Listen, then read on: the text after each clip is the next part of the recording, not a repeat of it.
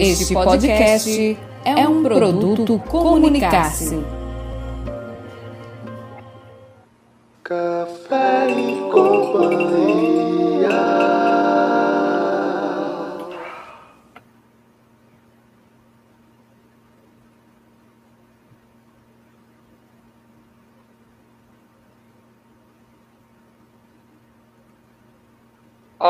Muito boa noite. Sejam todos bem-vindos a mais um Café e Companhia.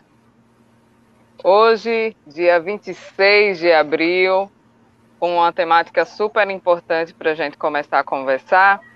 Não é isso? Boa noite, Franklin Timóteo. Boa noite a todos. Sejam todos muito bem-vindos. Muito boa noite, 18 horas, 1 minuto aqui na capital sergipana, Genética Edson. Você fala hoje do interior do estado. De onde falas? Eu falo sim, estou falando aqui da cidade de Gararu, né? Sempre vira e mexe estou por aqui, nesse período de pandemia, onde eu me refugio nesse período. E estou aqui direto de Gararu, falando do Recanto Dona Mocinha. Boa noite para você, ouvinte e telespectador, como diz Janete do Café e Cia. Está começando mais um programa Café e Cia, o seu melhor encontro de segunda-feira. Não é isso, Janete? Isso mesmo. Hoje o nosso programa vem falar sobre sustentabilidade, vem falar sobre meio ambiente, uma temática urgente, né, Franklin? É um, uma temática que ela não perde a sua importância e que ela deve ser cada vez mais entendida e apropriada, eu diria, pela nossa sociedade. E por ser tão viver nesse né, ambiente tão próximo dessa natureza tão exuberante que vivo aqui, né, em Gararu, eu acho que a gente precisa estar muito mais atento né, aos sinais da natureza. E por que não a gente conversar sobre isso e entender mais esses sinais?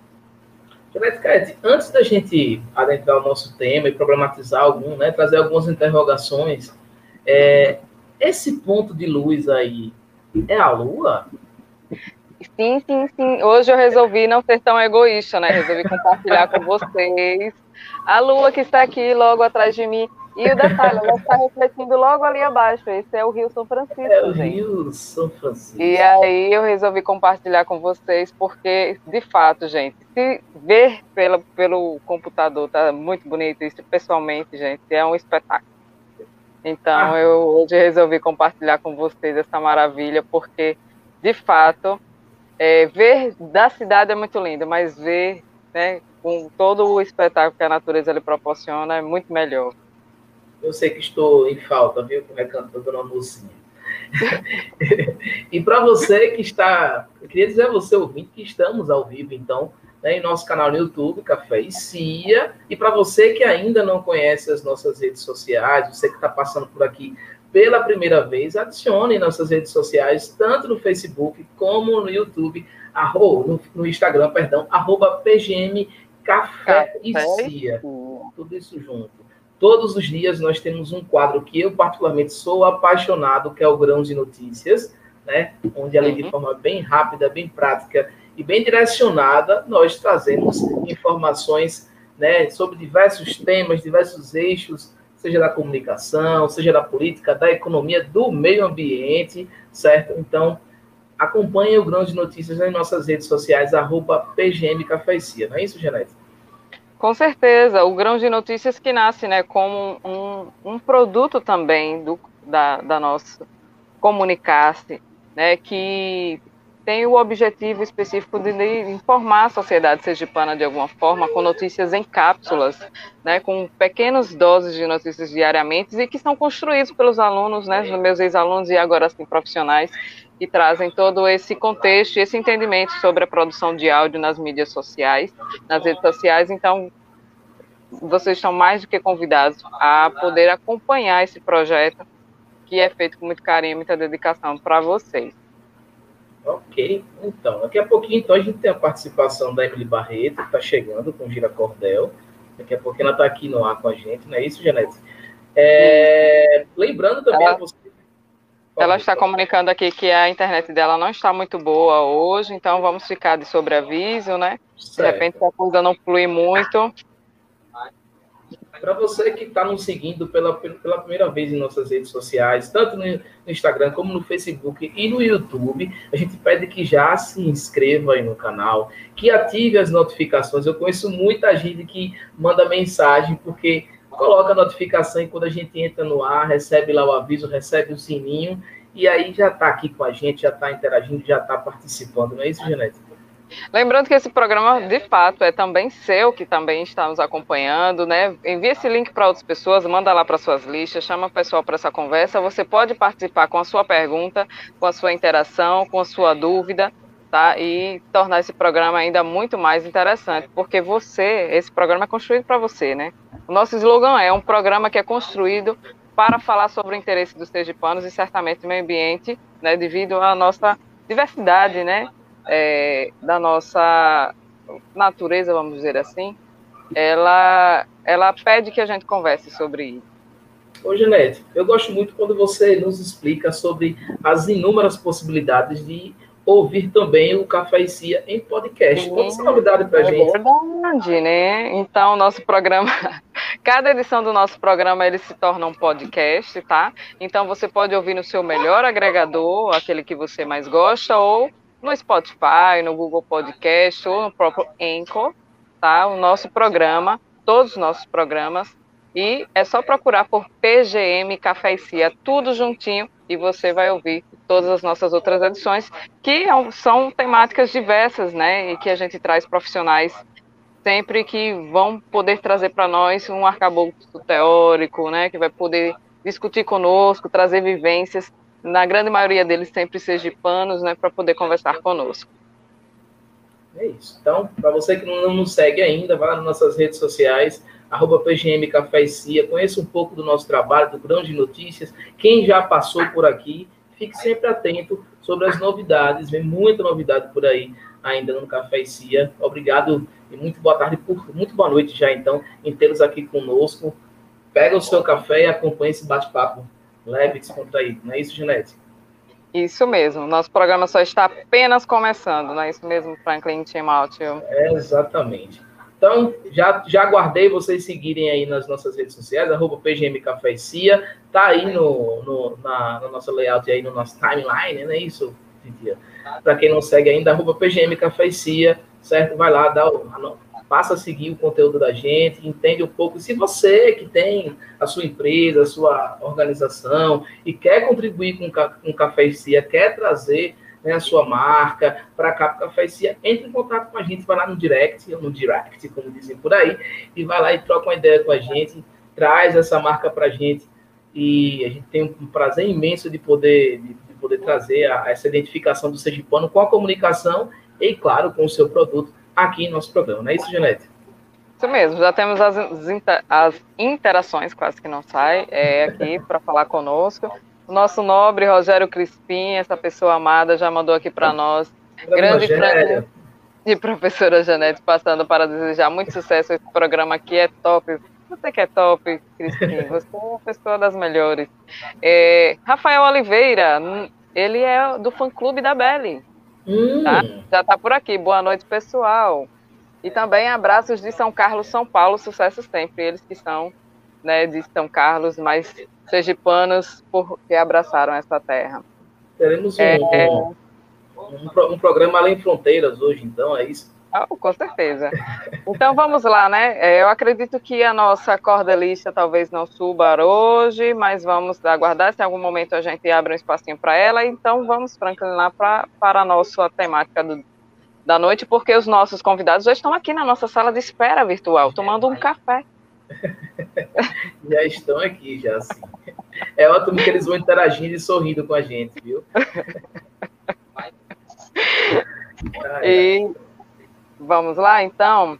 Olha, o nosso programa de hoje, ele pretende defender e melhorar o meio ambiente para as atuais e futuras gerações, se tornou uma meta fundamental para as gerações, né? Mas será que estamos fazendo a nossa parte ou apenas usando de forma desmedida os recursos naturais sem nada lhe dar em troca? Essa frase é um trecho da Declaração de Conferência da ONU sobre o Meio Ambiente é, de Estocolmo, 1972. Então vamos entender mais sobre, sobre o assunto, né, Frank?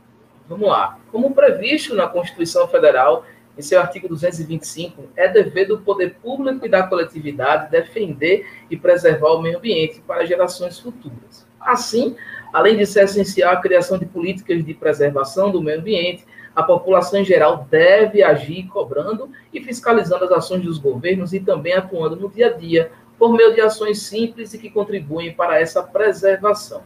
Então, para falar hoje, Janete, sobre esse assunto, convidamos para nossa roda de conversa, que já peço desculpas porque a gente teve um errozinho gráfico ali, a Isabelle Blengini, que é graduada em Ciências Biológicas, é mestre em meio, em meio Ambiente e Desenvolvimento no Programa de Pós-Graduação em Desenvolvimento e Meio Ambiente da UFS. É especialista em Direito Ambiental, pesquisadora do Grupo de Estudos Pesquisa em Educação Ambiental, o GPASE, da UFS também, e é sócia fundadora da empresa Ecoformação. E hoje ela tem como ocupação é, o trabalho de educadora ambiental. Com a gente também, Janete, temos o Breno Garibaldi, esse rapaz de sorriso fantástico.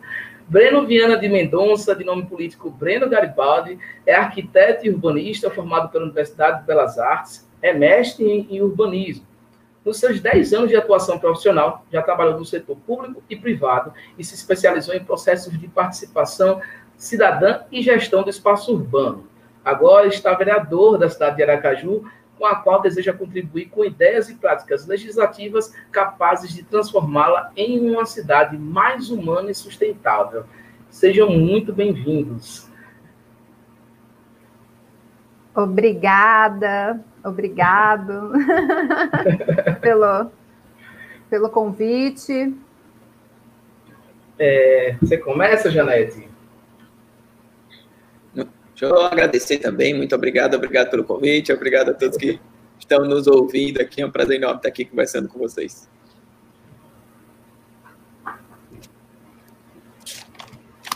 Eu estava sem áudio, né? É, antes mesmo de começar a minha primeira pergunta, eu quero dizer, agradecer a, a, presença dos dois, né? Belle, que reside atualmente em Aracaju, mas fala conosco diretamente de São Carlos, e o Breno, né? Devido a uma agenda bastante que requer um, um pouco mais de, de, dedicação na condição de vereador de Aracaju, mas muito obrigada por atender o nosso humilde convite e por estar aqui conosco, debatendo uma temática de tão grande importância.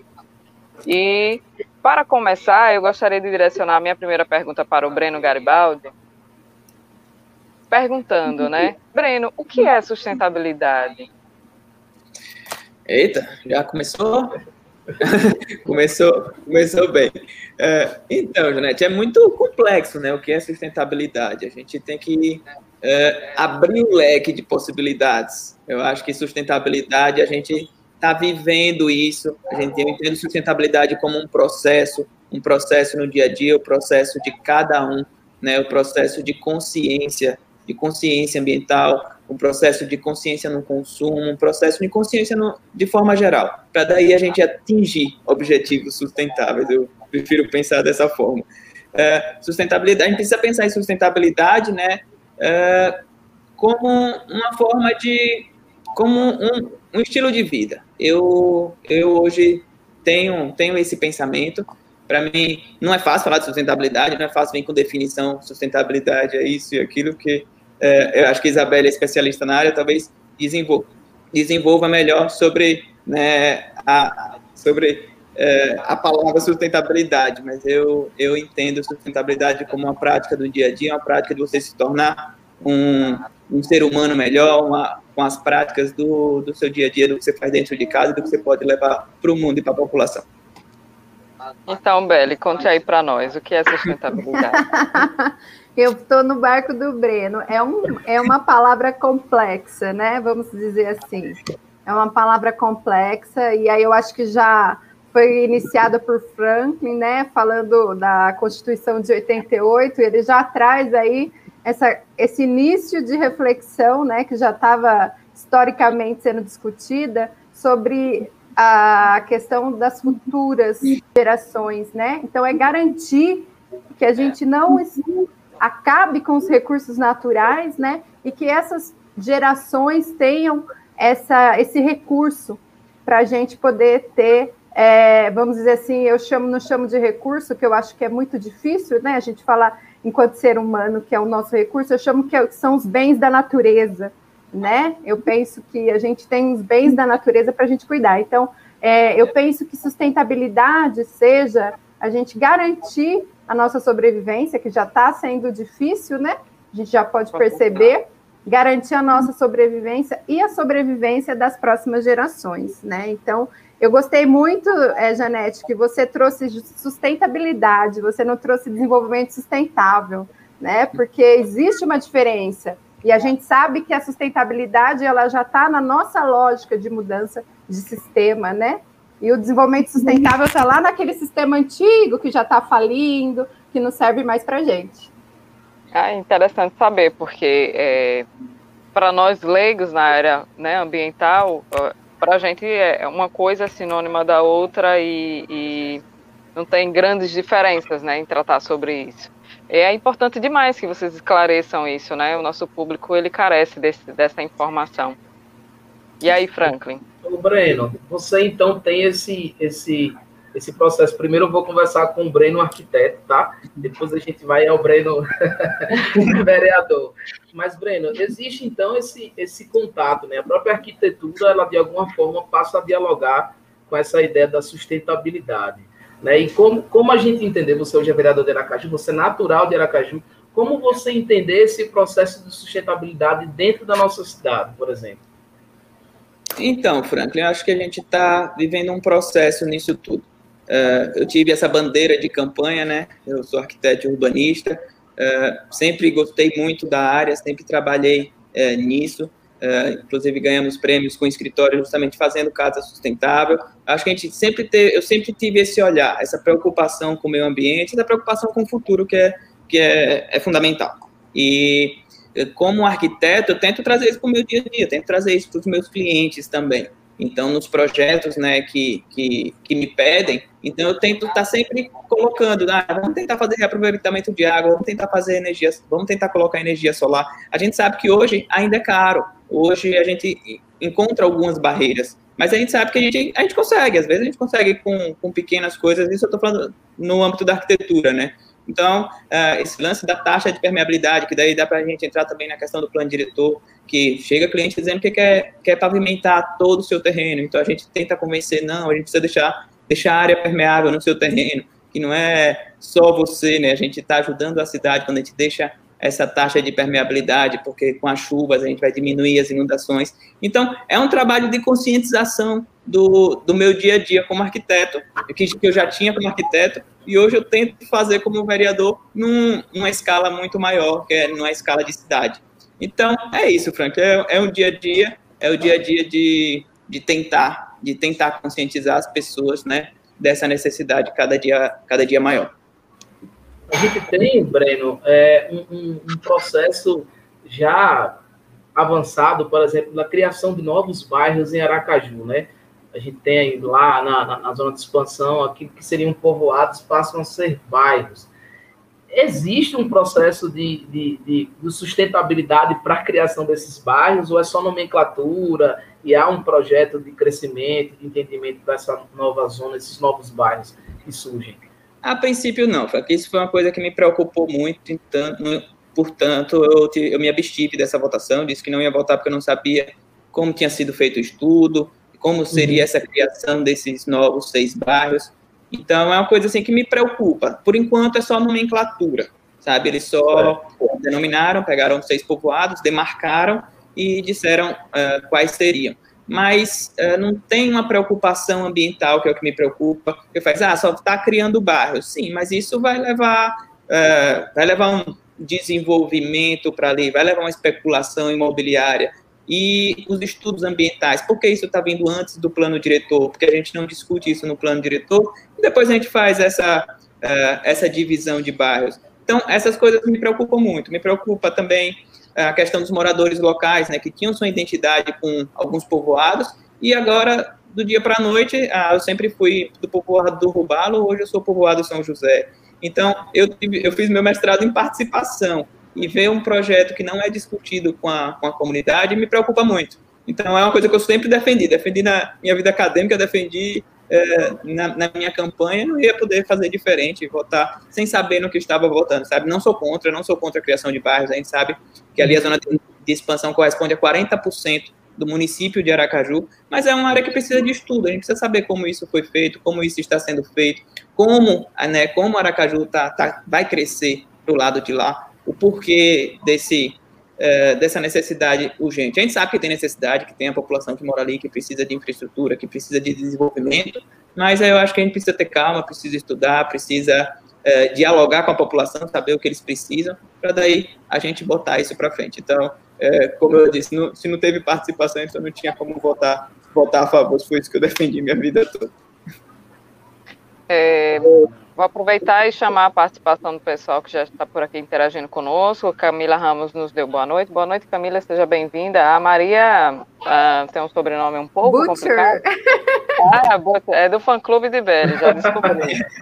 É, tá aqui, né, dando palminha, o Fernando Oliver Mans. Boa noite, Fernando. Mandou boa noite, boa noite Boa noite, titia. Gente, eu sou, assim, comumente chamada pelos meus ex-alunos desta forma.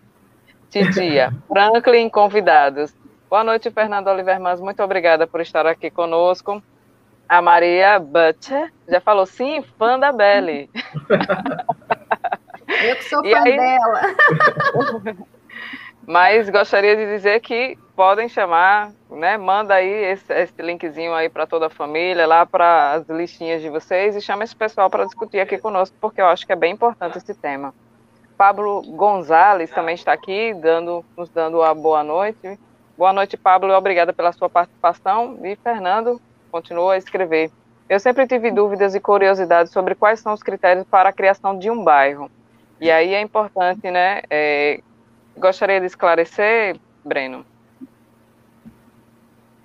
Sim, é, então, a princípio não tem nada que impeça que os bairros sejam criados mas uh, eu sou a favor, eu acredito que para um bairro ser criado precisa ter audiência pública. Uh, o Estatuto da Cidade deixa isso claro, né, que as políticas urbanas precisam passar, precisam ser discutidas com a população. Então, eu acredito que criação de bairro é uma política urbana. Então, isso precisa, sim, ser passado por uma audiência pública. Aí, aí você sabe, né, vai de entendimento jurídico, vai de, de cada um. Então, a princípio, o que houve para a criação desses seis bairros, infelizmente, uh, a gente não sabe. Uh, eu acho que hum, decidiram que a lei deveria ser, deveria ser dividido. Eles alegam que para trazer infraestrutura, para buscar recursos, é muito melhor quando está dividido. Concordo, facilita em alguns aspectos, mas não pode ser somente isso, né? A gente sabe que envolve muito mais coisa. Isabelle, é, eu estou tentando desconstruir um pouquinho, né? Porque a gente vem de uma. Nós que já passamos dos 30, a gente vem de um, de um processo de, de desconstrução, inclusive educacional, de que sustentabilidade não é só a, a, reciclagem que a gente via lá no nosso livro de ciências. Né? São, são características bem, bem maiores e com maiores apropriações. Mas vamos, vamos ser romântico aqui agora um pouco. O que faz uma educadora social, ou uma educadora ambiental? Explique para gente, desconstrua esse, esse romantismo e traga para gente quais são esses. Qual é, que universo é esse que a gente encontra dentro da sua área de atuação atualmente?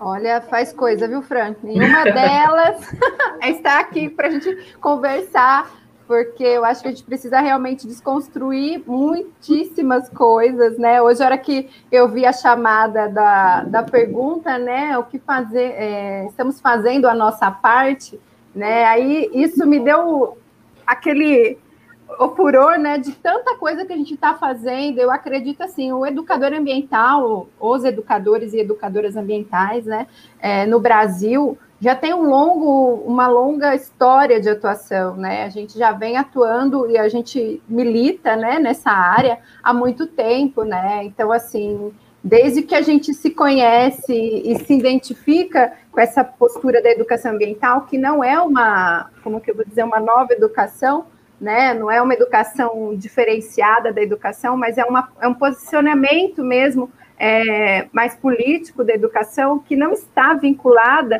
totalmente. Claro que hoje a gente tem tendências né, da educação ambiental, enfim, aí é, é, mais acadêmico essa conversa, mas eu vou falar assim, de forma geral, é, nós temos tendências da educação ambiental, mas a que a gente mais acredita e a que eu me posiciono, né, que é a educação ambiental crítica, é aquela que foi construída ao longo da história aqui, né, é, desde aí de 88, antes de 88, 1970, 60, né, com a, a busca da luta contra-hegemônica, né, contra uhum. a hegemonia desses poderes, desse sistema que tem aí no, no, no, capitalismo, enfim, esse processo. Então, a educação ambiental hoje, ela é um posicionamento mesmo em relação a uma nova estrutura de sociedade, né, o colega, o colega Breno colocou que ele estudou participação, é um dos nossos princípios básicos, né? Se a gente não tem participação, não tem diálogo, não tem construção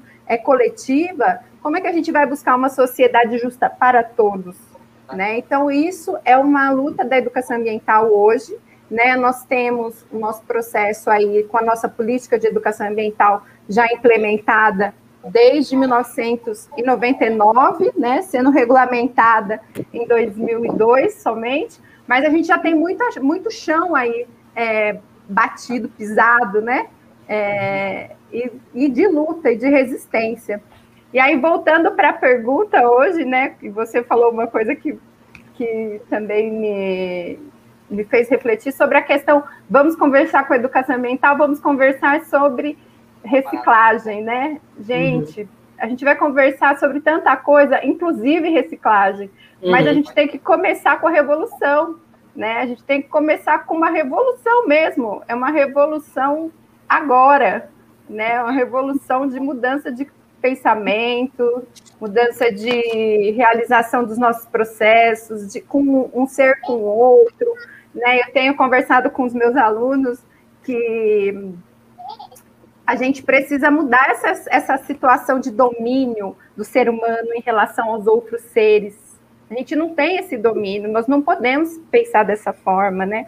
Porque a gente tem que ter igualdade entre os seres. Então, isso é também função de um educador ambiental, é trazer, né, essa visão de educação ambiental é tratada a questão dos resíduos? Sim, é importantíssimo. A gente tem políticas aí que já estão é, sendo discutidas e que a gente está muito tempo lá é, já perdido na necessidade de avançar. Mas ela vem a, ela vem a mais, né? Ela é, ela é uma resistência, ela é uma luta, ela vai para esse caminho. Passa pela questão política, né, Belen? Totalmente, totalmente, né? É, Não e, municiar, e, e, o que é interessante, eu que venho também de alguns projetos de ordem social, Uhum. O que é uhum. importante dizer é que as pessoas, principalmente aqueles que estão muito mais próximos, né, vamos dizer assim, da natureza, né, que vivem uma vida muito mais campestre, eles têm, em sua maioria, dificuldades de entender as suas, é, os seus direitos, os seus deveres, né, e como reivindicar isso politicamente.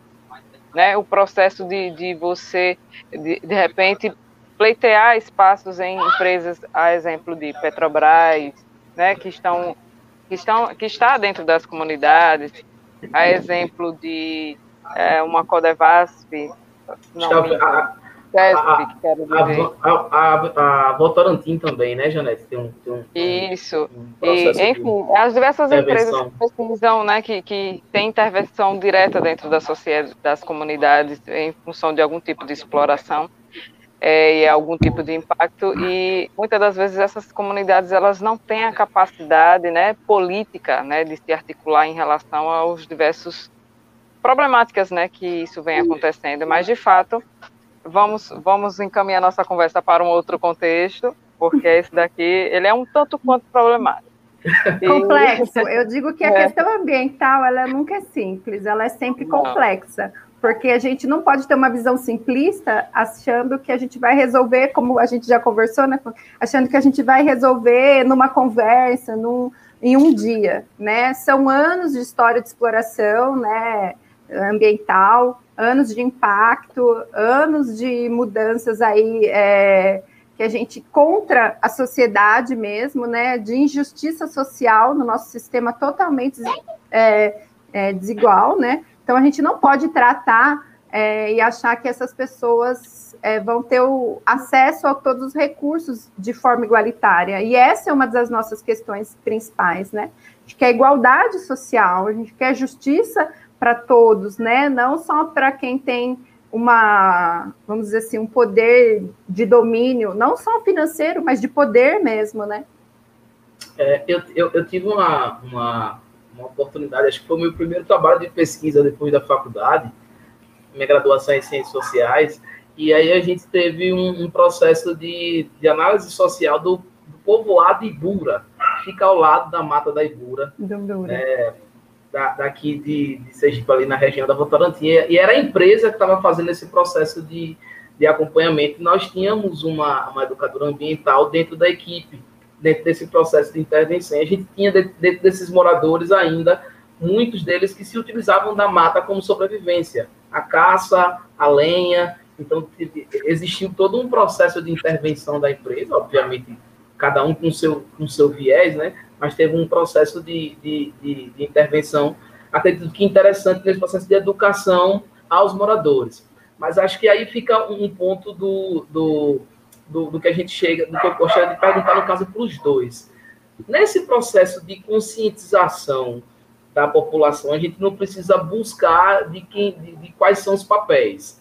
A gente sabe que existe educação formal, informal, poder público, todo mundo tem o seu processo de, de, de, de é, ter a sua cota, a sua parcela de necessidades de, de, instruir a população. Mas como levar projetos como esse para aquela população menos assistida, ou para as redes, por exemplo, a gente tem um, um processo midiático de, de, de, em que a compra, que sabe a instantaneidade, ela é muito mais presente do que uma, uma ação comportamental como essa da sustentabilidade. Como a gente equilibrar isso?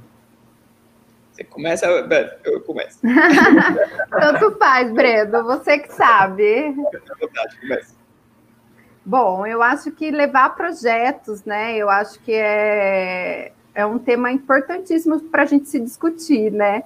E vem também uma questão da educação ambiental, agora falando da educação ambiental, viu, Breno? Porque, embora eu tenha feito mestrado com uma colega queridíssima, né, dessa parte de é, urbanismo, é, o que me compete é mais essa parte da educação ambiental, que está envolvida tudo, é, eu acho que a participação nos foi negada para esses projetos, quando foram retirada da nossa, no, da nossa lei a parte de financiamentos de projetos de educação ambiental. Né? Então, como a gente vai levar, é, eu não gosto muito do termo conscientização, mas de certa forma é informação, né? E levar essa troca de conhecimentos é, para essas pessoas que estão nessa situação mais vulnerável da sociedade, se muitas vezes o financiamento vem de, da educação ambiental, vem dos projetos de empresas com interesses nesses locais, né? Então, é, é, é uma discussão muito complexa, de novo, porque meio ambiente é complexo e é conflito, né? É, a gente trazer isso. Mas eu acho importante a gente lembrar é, e não deixar esmorecer que a educação ambiental ela é assim, né? A gente está sempre se renovando, e discutir isso, né? Cadê o financiamento da educação ambiental? Onde é que está? Quem é que vai financiar? São essas empresas? Não, não julgo, acho que é, são, tem, tem, como é que eu falo, o dever de fazer, né? São, tem seu dever de fazer sim, mas eu acho que nos foi tirado esse poder de ter, discutir, principalmente quais são os projetos que as comunidades precisam, o que, que eles querem fazer, se eles querem ser bairro, se eles querem ser comunidade, né? Então, assim, se, se a gente, enquanto educador ambiental, não pode financiar os seus projetos para essas comunidades, como é que a gente vai trabalhar desse jeito? A gente vai fazer como? A gente vai ficar refém muitas vezes, né? Claro que tem os editais, que os editais a gente sabe que são editais é, com concorrência, mas enfim, né? Existem interesses e essa sociedade nossa, né? A gente é super democrática e tranquila, é, a gente sabe que é muito difícil. Então, para mim, um do, da, da, do posicionamento mais importante hoje da educação ambiental é: cadê o nosso financiamento? Para onde vai esse? Vamos, vamos lutar por, por um fundo Né? Nós temos o Fundo Brasileiro de Educação Ambiental, que está se articulando agora, né? houve uma, já 10 anos de, de comemoração, vamos dizer assim, porque a gente, né, de, vamos dizer assim, de, de resistência, e esse fundo tem buscado, sim, trazer a questão do, do dinheiro para projetos de educação ambiental. Mas, para isso, a gente precisa angariar um outro processo. Mas ficou lá, na nossa 1999, quando tiraram da nossa, da nossa lei, onde, da onde ia ser o financiamento para os projetos.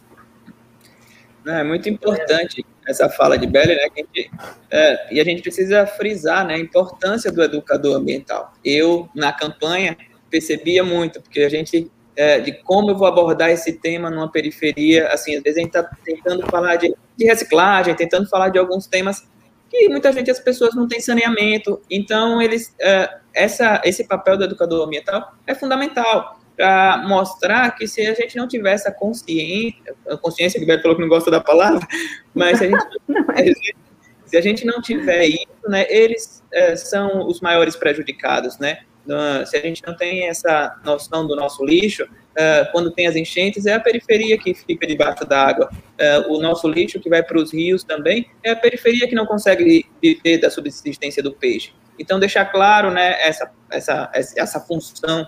Né? Então, estou completamente a favor. A gente precisa, sim, fazer políticas públicas que investam em educação ambiental, que a gente sabe que é fundamental. Sem educação ambiental, acho que a gente não, não vai para lugar nenhum. Bacana. Janete, você conseguiu voltar? Tá tudo bem aí? Está tudo bem, é porque meu celular, que é o que estou transmitindo o meu vídeo, estava sem. Estava descarregando para variar. Eu tive que dar uma organizada aqui, mas está tudo bem, acompanhando tudo. É, vou aproveitar organizar aqui a câmera. É, Gente, aí esse, uma... esse, ponto aí atrás de Janete é a lua, tá? É a lua. Eu vou reforçar isso porque é, é, quando eu fico com essa minha parede rosa aqui, sei lá, com esses quadros que eu inventei aqui para dar um cenário, ela está com o Rio São Francisco, aquele brilho embaixo ali, é o São Francisco, e esse ponto aí é a Lua. Né? Muito obrigado, Janete Caete, viu? Muito obrigado. Estou compartilhando com vocês, num ato claro. muito dia, né? Eu poderia estar de costas para uma parede, não, né? Jamais, jamais, não faça isso. Mas vamos lá, Janete. Mas uma pergunta, sabe? Porque uh, a sensação é de que as pessoas ainda não entenderam bem que elas precisam ser mais participativas dentro do processo. E aí eu tenho uma pergunta para a Belen. Belen, numa escala de 0 a 10, como você considera Vou, vou, vou, trazer para um nicho muito específico, né? Sobre o seu ponto de vista, em observar os sergipanos, como é que está esse sentimento, né? Essa participação no que tange a sustentabilidade, no que tange o entendimento sobre o meio ambiente e essa participação mais efetiva né, nesse cuidado? Olha, Janete, eu, eu, assim, né, como não sou sergipana, mas atuo já em Sergipe a, aí de coração, né, a terra que eu escolhi viver, maravilhosa, e não, acho que não tem lugar melhor, né, para mim nesse momento embora a gente está longe da família, mas gosto muito de Sergipe. Eu acho que em relação ao envolvimento da sociedade civil é, se colocando em busca dessa revolução, existe um movimento forte. Não, não vamos imaginar que não existe, que as pessoas estão alheias a essa discussão. Não estão, entendeu? Existe uma grande parcela é, das pessoas se mobilizando para que sejam retomados os seus direitos tirados. Né? Então, assim, é, o que quer dizer isso? É, o poder público em si, ele tem a, a sua função e tem a, algumas questões que ele tem que realizar, e ele não está realizando. A gente já sabe, né? Ele precisa ter alguns, como que eu vou dizer, alguns processos a serem feitos que ele, infelizmente, não realiza por N questões. Eu não vou entrar nessa, nessa questão. Mas o que eu gostaria muito de deixar muito claro é que nós, educadores ambientais de Sergipe, estamos nos mobilizando, né? Estamos retomando uma rede de educadores ambientais que foi colocada, que foi criada, né, desde o movimento das redes de 1992. Ela foi retomada o ano passado. E um dos nossos temas centrais são políticas públicas em educação ambiental. É, e é importantíssimo a gente dizer que o Estado, é, com as suas inúmeras funções, e a gente sabe que a, a sobrecarga sobre as pessoas nessas funções é, está é, sendo omisso nesse processo.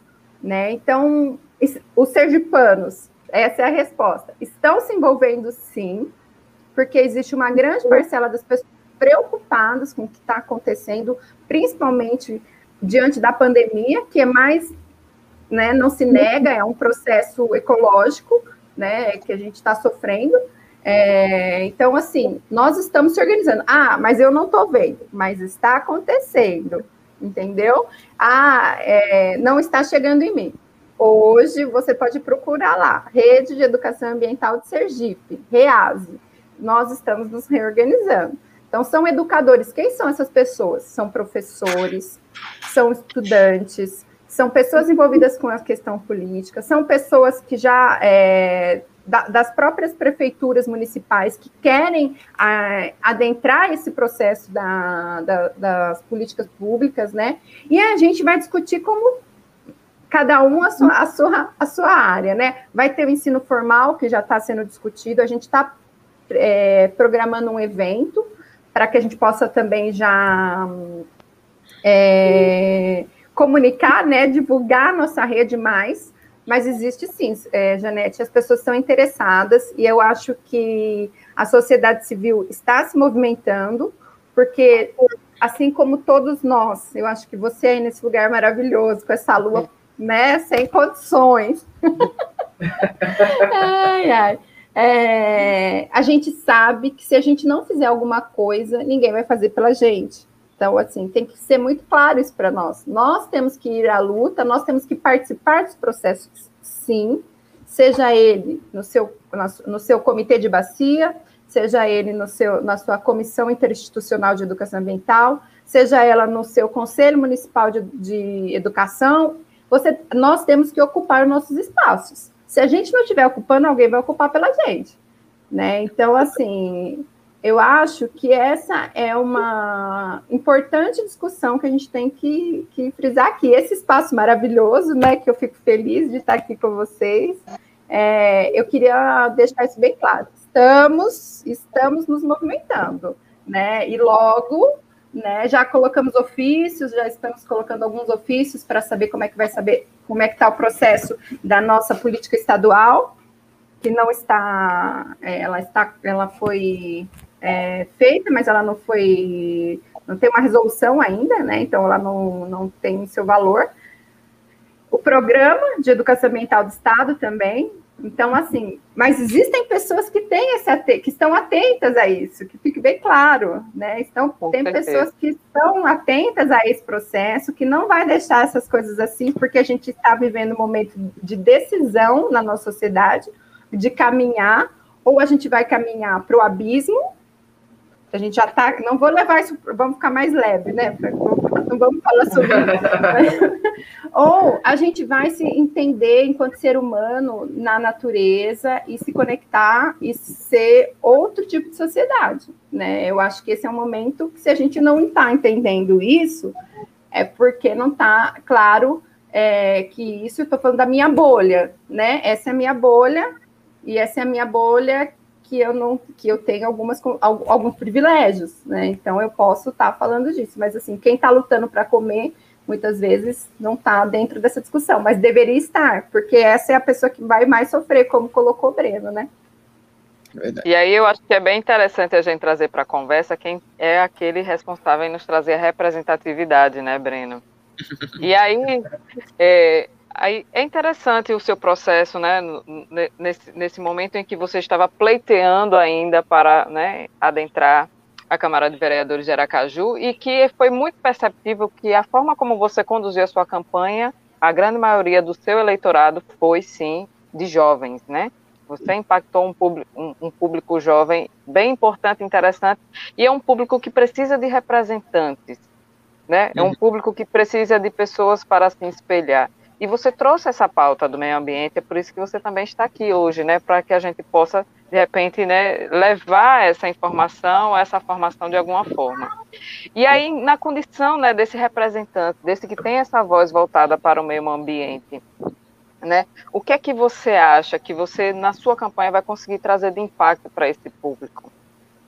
Então, Janete, é muito gratificante sabe? De, de, a gente ver, a gente começou a trabalhar a rede social muito forte, ver o engajamento das pessoas, né? Eu trouxe muita pauta da cidade, que eu acho fundamental, né? Ver as pessoas envolvidas nas questões da cidade, querendo participar, querendo debater, querendo trazer solução. A gente construiu nossas ideias, tudo ideia do povo, sabe? A gente foi perguntando nas redes sociais, eles foram mandando. Então, eu acho muito importante essa troca. E, graças a Deus, a rede social traz isso. E a gente jovem, claro, tem um, um diálogo mais fácil, né? Acho que tem é, o mesmo linguajar, a gente consegue é, dialogar muito mais fácil com eles. E, assim, foi muito gratificante tudo isso que aconteceu durante a campanha. A gente construiu as nossas ideias. Claro que agora a gente está na prática, a gente vê que a coisa é diferente, né? a gente, a gente tinha, tem um sonho, né? A gente vai chegar, ah, vou, vou ser vereador, agora vou conseguir realizar tudo que, tudo que eu pensei. A gente vê que não é assim, a gente vê que a gente tem um monte de barreira. A gente vê que a gente tem um processo de construção lá dentro da Câmara de Vereadores agora, para conscientizar os outros colegas vereadores da importância disso, da importância do olhar para a cidade, de uma cidade para as pessoas, de uma cidade é, mais sustentável, podemos dizer assim. Então, isso é um processo que eu estou, estou tentando construir lá dentro. Para mim também é tudo muito novo. Então, a gente vê, às vezes a gente chega com a ideia e faz, ah, isso aí é ideia de menino da Zona Sul, é porque vem para cá falar de reciclagem. Não, gente, a gente está aqui para é, trazer né, soluções que são. Mas a gente ouve, a gente ouve muito piadinha, ah, vai de bicicleta porque você mora aí na Zona Sul, você consegue ir de bicicleta para o seu trabalho. Não, são pequenas coisas que a gente precisa ir fazendo, sabe? E eles não têm, assim, a gente percebe muita barreira ainda. Então, acho muito importante isso que a gente está fazendo. Então, a gente continua nesse processo de, de rede social, a gente, quanto mais uh, a gente consegue chegar, né, quanto mais longe a gente for, a gente sabe que isso a gente vai mudando aos poucos. É muito legal, é muito legal ver o envolvimento das pessoas, tanto nas questões ambientais quanto nas questões da cidade. E cada vez, eu, eu até fiz um stories hoje, nossa, não sabe como eu fico feliz quando eu vejo o pessoal, a gente posta uma coisa, vem todo mundo dialogar, debater, trazer solução, criticar também, mas eu acho que é assim que a gente constrói, né? É assim que a gente vai construindo nossas ideias. E é isso que eu estou tentando levar lá para o parlamento, né? Tentando conscientizar os nossos colegas para que eles comecem a enxergar da mesma forma. A gente sabe, sabe que é um processo, né? Eu sou o primeiro vereador arquiteto e urbanista, então a gente já tem um, um olhar sobre a cidade, né? Então a gente é, estamos tentando, tentando levantar essa pauta do plano diretor, que é muito importante, nosso plano diretor totalmente defasado. Então, é, um passo de cada vez, mas estamos tentando e tenho, tenho fé e esperança que a gente vai chegar lá, pelo menos deixar algum, algum legado bom por aí. É, vou eu com meu, o com meu saudosismo. É, veja só, eu me recordo que minha mãe é funcionária da prefeitura da Barra dos Coqueiros. E, e grande parte das minhas, das minhas, do, do, dos meus recortes infantis era do, da travessia que nós tínhamos, né? Aracaju, Barra, Tototó, né? Agadantas, tinham as lanchas e tal. E por um tempo morei na Barra dos Coqueiros e hoje eu moro aqui na, na Grande Aracaju, que chama Marcos Freire 2, é próximo ao Rio do Sal e tal. E, e eu me pergunto, Breno, me pergunto, Isabelle, é, é loucura pensar transporte fluvial em, em, Aracaju, na Grande Aracaju, é mais sustentável, daria certo, é, é blefe. O que, é que falta? Não sei. Ó, a gente tem um sistema hídrico riquíssimo né, em Aracaju. Pena uhum. que não, não é valorizado e a gente, quando você vai né, conhecer, a gente vê que é descarte regular de, matéria, de, de esgoto sendo jogado nos nossos rios. Então a gente precisa fazer isso primeiro. Eu acho que a gente precisa né, dar esse potencial. A gente vai na Soledade, tem um rio, o rio lindíssimo ali atrás, com potencial gigante. Nossa, isso aqui podia ser um potencial turístico que eu não conhecia, fui conhecer durante a campanha. E fez, nossa, Aracaju tem tanta coisa bonita aqui, né, na periferia, que poderia, né, ser, ser muito bem aproveitado, e não é. Então, e tem, sofre tanto com transporte, a gente tem nosso, nosso, nossa malha, nossa malha hidroviária conectada, porque a gente não pode utilizar isso. Claro que pode sim. Eu sou um defensor da bicicleta, né? Eu digo também, é, é isso, né? A gente precisa mudar a nossa forma de, de pensar a mobilidade, né? A gente só pensa, a cidade é construída para automóvel, a gente tem um plano de mobilidade em Aracaju que todo investimento é feito em asfalto.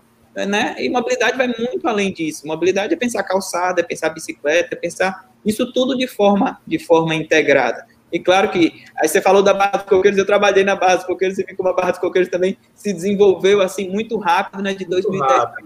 E é assustador, né, porque a gente é, vê aquela população sendo engolida por condomínios, virando uma cidade cheia de muro, e será que é isso, né? É vendido essa ilusão para eles de que isso é desenvolvimento, de que isso, né, é, isso é segurança, isso é estilo de vida. Aí a gente é, vai estar tá lá, cada um dentro da sua bolha, e depois, para a gente reverter isso, vai dar muito mais trabalho. Então, a gente fica tentando quebrar essas barreiras, mas é, é difícil, mas estamos é, aqui para isso, né, velho?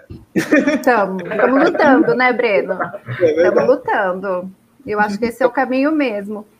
Eu acho que só complementando o que Breno disse, é a nossa estrutura né, dessa sociedade baseada no, eh, no, no capital do, do, do, carro, né, do combustível fóssil, que a gente já está tanto aí já. Já falamos, gente, a gente já sabe, por isso que eu às vezes eu, eu, eu não gosto da palavra consciência, porque a gente já tem consciência, a gente precisa de ação, sabe? A gente precisa de movimentação, precisa de luta, sabe? Então, assim, a, a consciência de que o combustível fóssil, o petróleo, ele é péssimo, quem não tem? Uhum. Ah, todos já, já devem ter essa noção, né? Então, é essa questão que, eu, que às vezes eu, eu, eu, eu discuto, assim, sabe? A consciência, claro, que a gente sabe que é, né, é muito complexo também, mas assim, é, a ação é importante. A gente Sim. precisa começar a direcionar é, para novidades, como o Breno está tá trazendo. Gente, a juventude ela está ávida por, por mudança. Nós precisamos ser esse, esse canal de mudança para essas. Precisamos dar é, para Eu não sou tão velha assim, né? Mas é, sou jovenzinha. Mas eu acho que a gente precisa sim ter essa visão de que é, precisamos escutar nossos jovens, precisamos mudar nossas, nossas, né, a, a cabeça da, da nossa política velha, política, que já, infelizmente, a gente já viu que está passada, né? Assim, já passou. A gente precisa dar voz e, e, fazer. E como que a gente faz isso? Participando, com processo participativo, né? Dando voz para as pessoas que querem tanto falar e que precisam, é, como o Frank falou, não é saudosismo, né? A gente sabe que o modelo é, que a gente vive hoje é um modelo falido da, do, do, de, de pautar tudo no carro, né? Como colocou. Então, assim, não é esse o nosso modelo. Uhum. Não é. Esse modelo não nos cabe mais precisamos pensar novas formas e, e chamar todo mundo, né? Chamar todo mundo que quer se unir nessa, nessa luta mesmo, de, no, de, de uma sociedade mudança, sabe? Eu sei que às vezes eu fico falando assim, as pessoas falam, nossa, velho, mas é tão difícil, né? É difícil todo dia, gente. É difícil fazer um monte de coisa. Só que se a gente ficar só nessa ação, né? Ah, vamos fazer uma ação de sensibilização, uma ação de. Né? Aí, minha gente, é difícil mesmo, porque a gente precisa ter força para ir lá e falar: ó, oh, gente, já deu, vamos mudar. É, esse, processo, esse processo de intervenção ele, ele, ele assusta, né? No sentido, no sentido de a gente se colocar dentro de pragmatismo, de que ah, é, é bandeira explicitamente política e partidária. Acredito que não seja um pouco disso, né? Acho que a coisa está está muito mais na necessidade de transformação. A gente está vendo, quem é pai, quem é mãe sabe desse processo, o que as redes sociais levam, a facilidade e a instantaneidade o esquecimento de, de, de, pautas como essa, né? Por isso que eu, que eu, me questiono. Eu fui morador de Santa Lúcia durante 25 anos, eu tomei banho no Rio Poxim, sabe? O Rio Poxim atravessa São Cristóvão, ele passa cidade, sabe? Bairros como Jabutiana, como São Conrado, Augusto Franco, Inácio e você vê esse rio imenso, sabe? E assim, o rio poluído, é o rio que nos dá água lá atrás, e é o rio que, que, que a água mais na frente é imprópria, porque não tem um processo de, de, de, de tratamento da água. Né? Eu, eu, eu, me recordo de que no Santa Lúcia, quando eu cheguei, o esgoto era só aberto.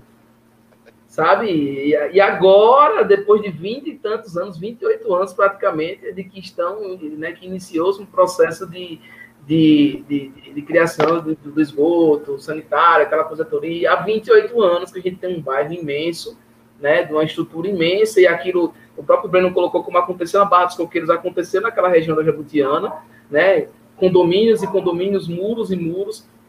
Me recordo na minha infância que ali tinham lagoas, era região de sítio, de mata, né, e de repente condomínio, condomínio, condomínio, e eu ouvi o padre falando numa, numa, numa missa há pouco que são mais de 58 condomínios residenciais. Eu morei no Santa Lúcia de 20 ruas, que já era um, algo muito grande. A gente está falando de um processo de, de, de, de uso, de, de, de, de, agressão né, à natureza, né, de, de forma estratosférica, que a gente não consegue medir, né? Isso, Breno?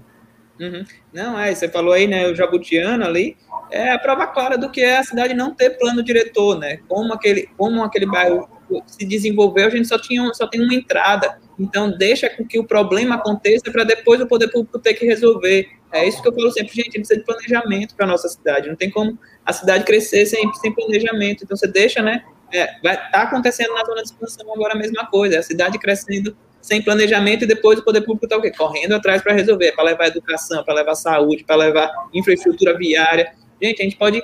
É, vamos ter que pensar em condensar, né, em tentar deixar a nossa cidade mais compacta. A gente vai gastar muito menos com tudo isso que a gente tem para fazer.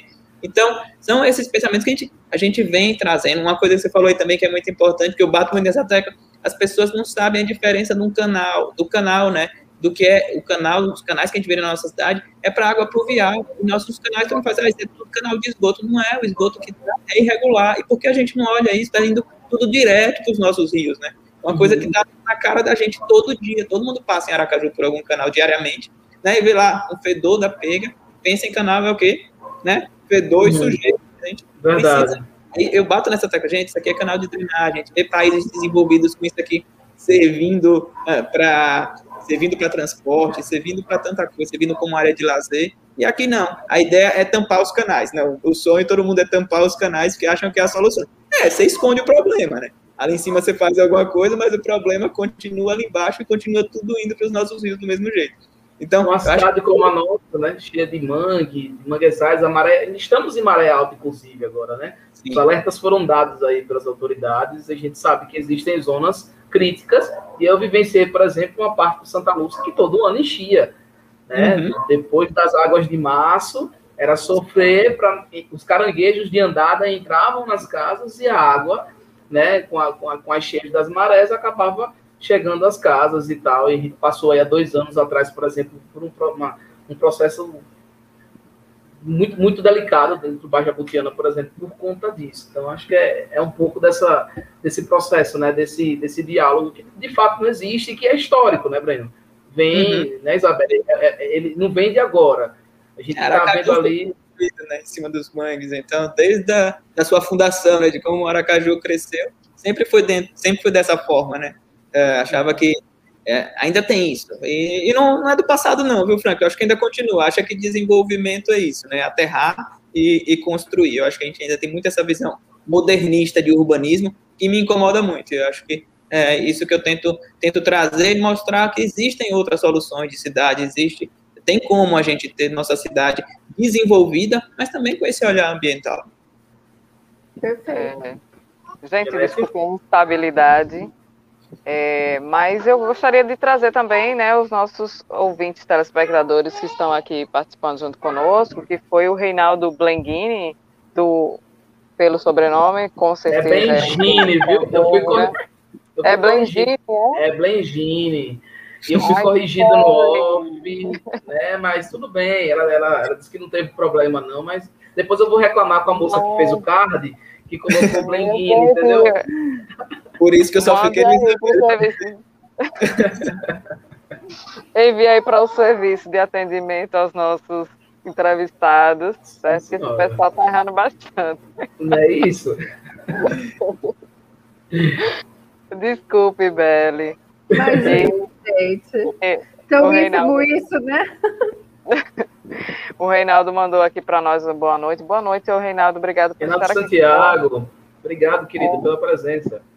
Exatamente, desejando sorte, sucesso no nosso canal. Obrigada para você também, que também é um, um radialista e também está aqui na luta. Marcos Panta disse verdade em relação a alguma fala que eu não consegui acompanhar no momento da fala dele.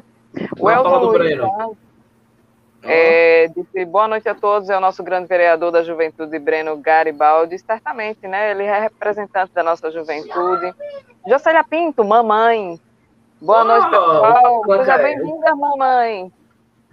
Olha, Breno e Isabelle, assim, a família de, de Janete, ela parece em clã, certo? Irmãs, mãe, irmãos, todos eles aparecem aqui. Então, o clã Pinto Caete, ele aparece, assim, de forma... Entende? Então, não, não estranhe. Mamãe, mamãe Jocélia tá sempre... Até minha irmã já conhece a mãe de Janete, pra vocês terem uma noção de como a coisa se expandiu. Então, não estranhe. Mas Claro, só eles pergunta... me incentivam, isso é importante, a família Claro. Incentivo, claro. né? Olha, a Sandy Cavalcante dizendo, é muito triste ver que a cada dia que passa, o Santa Lúcia perde mais área verde para construções de condomínios. Boa noite, pessoal. Boa noite, Sandy. Muito obrigada pela sua contribuição, porque existe um processo antigo ali, né, de um, de um da Associação de Moradores, né, que vem lutando muito por esses por essas questões dentro lá do Santa Lúcia. E mamãe complementa. Janete, Hum. filha, que vista linda fazendo esse programa na presença dessa lua linda, maravilhosa. É isso mesmo, mamãe. Até a mamãe tá ali pensando, meu Deus. O que, que eu tô fazendo em Eu ouvi Aracaju? tudo que vocês falaram. Tá ouvindo, Frank? Ela ainda botou um kkk aqui. Dona Jocélia, um cheiro pra senhora, viu? Mamãe que está em outro ponto turístico daqui de Sergipe, lá em Ponta dos Mangues, né, lá na região norte, acompanhando tudo de perto, uma região que também está sendo bastante explorada, né? O pessoal tem construído muito na, na região de Manguezal, devastando ali aquela Uhum. área. Merece um pouco da atenção dos nossos governantes. E é isso. Continuemos, pois. É, e aí eu gostaria, sabe, de, de fazer uma colocação, viu, Belen? A respeito mesmo daquela questão, de algo que parece ser tão primário dentro da questão da sustentabilidade, né, do meio ambiente, que é a separação do lixo. Né, que, que é algo que nós poderíamos fazer com, com tornar a nossa rotina, né? A separação do lixo, de, de repente a compostagem, é algo desse tipo. Mas é, como é que nós podemos né, sair do, do estado de inércia e nos tornarmos muito mais ativos dentro desse processo da separação do lixo? Por onde devemos começar? Eu acho, vou dar minha humilde opinião, tá? Eu acho que a gente pode começar entendendo que o resíduo ele tem muito valor. E não que a nossa sociedade já é baseada na questão né, econômica, não que isso seja o mais importante, né? Mas eu acho que ele é um recurso, né? Ele é um recurso importante, o resíduo. Então ele não pode ser tão destratado assim, vamos dizer, né? Ele não pode ser colocado como, como lixo, como nada que não serve mais. Então, eu acho que a gente primeiro tem que ter essa noção: olha, eu tenho recurso aqui na minha casa. Esse resto de alimento, esse é um recurso para o solo, né? Esse resto é, de plástico, de alumínio, de vidro, é um recurso, entendeu? Então, ele não é simplesmente uma coisa a se jogar fora. E aí, quando a gente começar a entender que esse recurso vai começar a faltar, já está faltando, porque a gente já tirou muito mais que a gente pode da nossa é, é, casa, terra, né? Então, a gente já tirou tudo que a gente podia. A gente vai começar a trabalhar isso como hábito, né? Quando a gente começa a trabalhar o hábito, que é diário, é uma mudança, como colocou o Breno lá no começo, que ele é um, é um uma forma de vida, né? Quando você se torna um sujeito ecológico, um sujeito que está no mundo, que tem a sua função ecológica, que ela começa a pensar os seus resíduos, e aí começa lá, gente, eu não, não posso jogar, não posso misturar meu lixo, vamos, vamos, vamos separar o lixo, né? Já começa a dar um ciricutico. Quem tem essas coisas começa a dar um ciricutico. Quando chega assim no lugar e vê aquela coisa assim meio misturada, já dá um ciricutico, falar, gente, vamos separar isso aqui? Né? Então, eu acho que é começar com um pouquinho mesmo. A gente tem que começar a repensar como mudando esses, essas questões de valores, né? Não é lixo, é resíduo, é recurso, é bem da natureza. Alguém, alguém, por isso que às vezes a gente tem na nossa sociedade aí é, materiais baratos, assim, que a gente compra, sei lá, uma coisa que não tem, o custo não pagou nada, porque você não tem ainda a noção de o recurso que foi necessário para se fazer aquilo para você jogar no lixo. Mas isso está dentro da nossa lógica, né, gente? Da nossa lógica capitalista, da nossa lógica de consumo imediato, vamos consumir, acabou, acabou né? Isso é, infelizmente, Janete, é a nossa é a nossa geração, né? A nossa geração que a gente tem que alguma, em algum momento que eu acho que está começando a, já começou, mas agora é necessário a se refletir sobre isso. Então, a gente na nossa casinha vamos começar, ó, vamos começar. Primeira coisa, nossa casinha, vamos separar o lixo. Primeira coisa, lixo seco, né? Lixo molhado. Aí tudo que for seco, dá uma lavadinha antes, coloca lá, né? Nossas coisinhas básicas, as latas que a gente consome, pet, tudo isso, bota lá, né? Ah, aí eu vou entrar no, no, no nevrálgico. Mas, Beli, a hora que chega lá no, no, no para recolher o lixo, um, junta tudo de novo, Beli. Por que, que a gente vai separar aqui em casa? Aí entra o nosso colega vereador, né? Para a gente discutir que a gente precisa ter também a, a, a, o fomento da, do, da, da, dessas que a gente chama, né, como é a CARI que faz é o que pega na nossa, na nossa cidade, na nossa cidade, Aracaju, e nos interior também, né? A gente precisa ter a, a organização desse, desse setor do, do, do, do resíduo. Uhum. Então, assim, primeira coisa é isso: vamos separar o seco molhado, né? Vamos consumir menos plástico. É bem, bem, bem complicado, mas entra aí, é, Breno. Um, um, desafio que eu costumo falar para o pessoal é, gente, vai juntando o seu, seu resíduo, o, o reciclado, vai juntando dentro de sua casa durante uma semana, você vai ver a quantidade de, de plástico e de, desses materiais que você mesmo consome. Daí, quando você vê esse montante, eu comecei assim, comecei juntando, eu fiz, nossa, não é possível que a gente consome isso tudo, a gente tem necessidade disso tudo, e daí você vai para outro, para outro, para outro questionamento, né? Nossa, a gente não precisa consumir esse monte de plástico. Então, daí você já vai olhar as coisas, como a gente pode reduzir no nosso dia a dia. A gente vai no supermercado, gente, é tudo plástico, né? E Sim. onde, como, como a gente vai acabar com isso tudo? Então, é, me, me preocupa muito. Então, é isso, é olhar rótulo de tudo, olhar, né? A procedência dos produtos que você compra, procurar saber. É isso que eu tento fazer e é isso que eu tento passar para as pessoas também. Né? Vamos, vamos separar a questão das cooperativas em Aracaju. Uhum. A gente tem duas cooperativas funcionando, é importante falar, temos a Core e temos a Cari.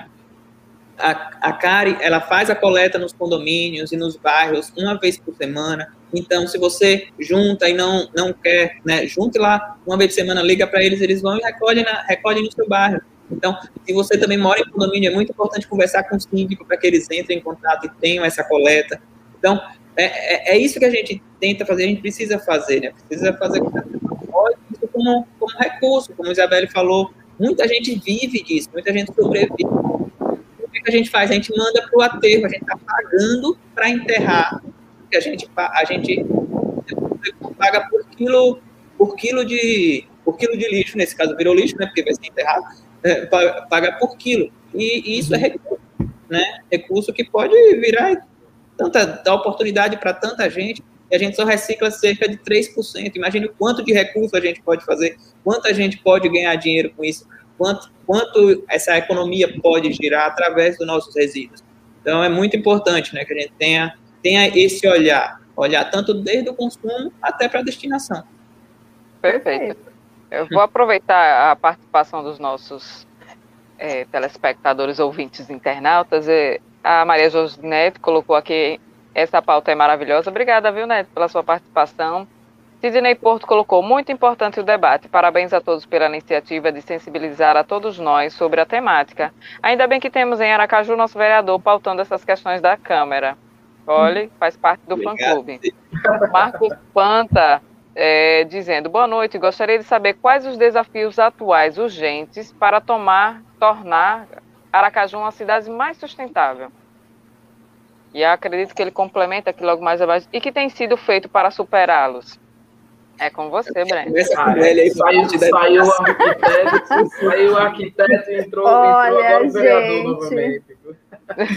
Olha, eu acho que a gente podia fazer tanta coisa, gente. Olha, Aracaju, ela tem tantas possibilidades, ela é uma cidade plana, é uma cidade maravilhosa para a gente começar a pensar a questão, né, da, como colocou o Breno, bicicleta, mas tem outras possibilidades, né? É, a gente poderia começar olhando para o que é mais fácil, né? Vamos começar a se juntar para fazer o que é mais fácil. É, para ela se tornar sustentável, ela vai precisar de muito saneamento, entendeu? Ela vai precisar trabalhar muito essa questão, como a gente falou, parar de tampar o sol com a peneira, jogar coisa ali, né? Então, acho que ela é um, a primeira coisa dela, eu acho que é, para a minha visão, tá? Não tem essa todo esse conhecimento, mas eu acho que é olhar para o cidadão e perguntar para ele como que você quer a sua cidade? Você quer viver daqui é, não é daqui 10 anos, não, é amanhã. Você quer ter uma, uma boa mobilidade urbana, você quer ter qualidade de vida, ou você quer é, viver dessa forma cada vez mais um apertadinho no outro, sobre o lixo, tomando conta da nossa. Né? Não é nem mais resíduo, porque resíduo não, não é mais. A gente ali, todo mundo apertado e a praia toda poluída, porque é uma praia, praia urbana, e é o rio, né, para onde vai. Então, eu, eu acho que é começar, porque o, o maior desafio é começar. Eu acho que já tem muita gente começando, acho que já tem muita gente que está trazendo essa, essa visão mais de planejamento, né, Breno? Com certeza. A arborização né, é uma coisa tão simples, né? Nossa cidade tão quente, e a gente vê uh, políticas públicas ainda cortando árvores. Isso me, me dói muito, sabe? Quando a gente vê. É, quando eu vejo qualquer árvore sendo cortada, me dói muito. Mas a gente vê isso como, como prática, sabe? A gente sabe os benefícios da árvore, a gente sabe é, o quão importante para Aracaju, que é uma cidade quente, né? Uma cidade que a gente tem um sol para cada um aqui. E a gente precisa né, trazer essa importância e também para conscientização individual, né? Não é só. Eita, caí não, tô aí. Não, tá aí. É, isso é também uma, isso também é do indivíduo, do indivíduo, né? Como eu falei da questão da permeabilidade dentro do seu lote, você plantar árvore na sua calçada, muita gente é, corta a árvore porque diz que suja a calçada. Isso é revoltante, né? A gente suja, a árvore suja, mas na hora de procurar uma vaga de estacionamento, todo mundo vai atrás de uma árvore para poder para poder parar seu carro. Então, são essas coisas que é, a gente vem lutando e mostrando a importância, mas é muito bom que a gente vê muitos jovens já engajados com essas temáticas, querendo e defendendo isso, sabe? E cada dia a gente precisa mais, claro, né? A gente está vivendo, vivendo um processo de mudança, né, Belo? Eu acho que é, é, aos poucos. E, e é isso, e vamos, vamos construindo. Exato, é uma, tra uma transição. É, eu vou aproveitar para subir aqui, tem mais uma pergunta. A Maria Josinete continuou. Boa noite a todos e parabéns pela iniciativa.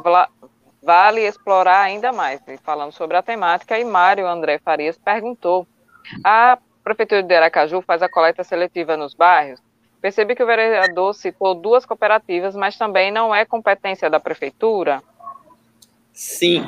É, como funciona hoje? É, a única cooperativa que tem contrato com a prefeitura é a CARI, então é a única que tem um contrato para fazer a coleta seletiva, tá? Mas não, eles contratam a CARI como cooperativa e a cooperativa que se vire para fazer essa coleta.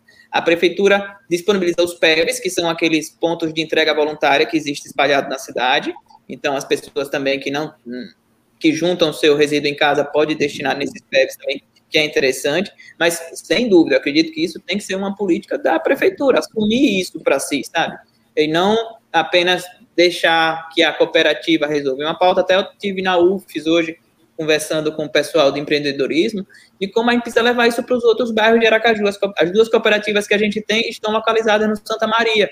E na Zona Norte, para cá para o centro, a gente não tem nada de cooperativa de, de resíduo funcionando. E, e, tanta gente precisando de emprego, a maior demanda do pessoal é isso, né? Hoje é emprego e renda que falta. Então, como a gente, como política pública, pode levar isso para esses outros bairros e gerar renda através do resíduo? É isso que a gente precisa comentar e é isso que eu fico futucando e tentando mostrar a importância disso cada dia mais. Mas é isso, é, não é uma política, hoje não é assumido pela prefeitura, simplesmente a Insurb contrata a CARI para fazer esse tipo de coleta, e eles coletam uma vez por semana em cada bairro da cidade. É, eu acho que Belly tem conhecimento de algumas empresas aí em São Paulo, né? Eu, eu, acredito que não, não me recordo bem se era em São Carlos ou se era em Santo André, é uma empresa que da prefeitura, a própria prefeitura recolhe o lixo e transforma em construção, em benfeitorias para a própria cidade. Aqui é responsabilidade da prefeitura. Aqui quem coleta o lixo é a prefeitura. Quem faz a coleta não é cooperativa. A cooperativa ela recebe depois, né, é, o resíduo, mas quem faz a coleta é, é a prefeitura. É, teve várias questões. Eu acho que uma das questões que eu mais acho interessante em São Carlos é a questão ambiental. É uma questão, ela é bem é, discutida aqui, né? Aqui a gente tem política é, municipal de educação ambiental, tem política programa de educação ambiental, mas não que isso vai ajudar a, a, a ser implementada, né? Mas eu acho que a, a, gente precisa responsabilizar e entender quem são os responsáveis, né, desse processo. E nesse caso é a prefeitura e os condomínios também né? O condomínio ele tem a sua responsabilidade de estar tá fazendo sim é, o seu gerenciamento de resíduos sólidos, né? E resíduos. Todos os seus resíduos têm que estar tá sendo normatizado e tem que estar tá bem, tem que estar licenciado, né? Para poder fazer de forma correta. Então, assim, cada um tem a sua responsabilidade. Né? Eu sei que os condomínios não estão realizando de forma correta Sei que também, é, como colocou Breno, essas duas cooperativas não estão dando conta do processo, né? E aí é, vem essa discussão, né? Cabe a nós, educadores ambientais, olha que interessante e que coisa complexa. é, cabe a nós educarmos, só que como que a gente chega lá na ponta e aí mistura tudo? Uhum. E aí vai para o aterro. Então, gente, é, é, é, a gente precisa pensar em todo o ciclo do processo, né? Não é só em casa. A gente, às vezes, eu, às vezes, fico bem chateada, né? Que a gente faz todo um trabalho, e eu vou agora falar, não quero. Eu, no meu condomínio, eu cheguei lá, é, você sabe como são essas pessoas de meio ambiente, né, gente? A gente chega, a gente fica indignado com as coisas, né? E fica lá. Eu cheguei lá e falei, gente, como é que não tem uma coleta seletiva aqui nesse lugar? Fiquei estressada, né? Fiquei pensando, meu Deus, a gente está aqui, vamos fazer um negócio desse. Me candidatei de forma voluntária, né, no meu condomínio. Eu fiz o plano de, de educação ambiental de resíduos, todos os todos não, o que eu consegui abarcar de óleo, resíduos sólidos, né? Enfim, é uma coisa muito simples, que aí eu acho que também a gente pode começar aos que então disponibiliza isso depois. É, eu posso disponibilizar, gente. Eu fiz de forma voluntária, ah, mas aí também tem algumas questões, porque parece que às vezes quando a gente faz as coisas muito assim de voluntário, as pessoas não valorizam, né? Acha que a gente tá. É, né, ah, vamos pagar, gente, tem que pagar, tem que pagar não sei quanto para a gente fazer isso. Então, né, é, é, uma questão também, a gente discutir sobre isso. Mas eu vou disponibilizar, eu posso falar o, o, como é que a gente fez o plano lá, como é que foi. E, e aí, uma coisa muito simples que a gente pode começar a fazer nos nossos condomínios, que também é colocar lá, adesivar seco, molhado, né? Ou colocar plástico, mas eu acho que essa coisa do plástico já é mais confusa. É seco e molhado, uhum. né? Reciclável, não reciclável, né? Começar a colocar a, as pessoas começarem a enxergar, porque é, esse senso comum de que a gente ninguém faz nada não é real. Então a gente tem que quebrar esse senso comum de que ah, ninguém está fazendo nada. Sim, tem muita gente que está desesperada, que chega nos lugares e fala: como é que a gente vai misturar tudo isso aqui? Não, entendeu? Então, é começar com, com coisinhas. Ah, você no seu condomínio quer, quer, entrar em contato comigo, eu passo lá o que a gente fez, que, eu, que a gente tentou fazer né, no condomínio, porque não é uma coisa simples, é, de começar a estruturar esse processo, né? Mas a hora que chegava lá para entrar em contato com a cooperativa, a gente ligou para umas três cooperativas, inclusive uma que nem era de, São, de Aracaju, é, tivemos problemas. Então, por quê? Porque elas não dão conta, é muita coisa, entendeu? É tem, muito. tem um, processo, Isabelle, é diferente em Aracaju. Né? As cooperativas e, e, e, o próprio bairro Santa Maria, antiga Terra Dura, elas nascem por conta da, da lixeira que existia no local e não o inverso. Né? Não é um bairro que tem uma lixeira, né? o bairro que nasce por conta da lixeira. Com a desativação da lixeira, o espaço físico dessas cooperativas não conseguiram migrar para outros espaços. Então acaba ficando no, no, do lado contrário de outras regiões da cidade, entendeu? E, e, como o Breno colocou, a gente acaba não tendo suporte, né?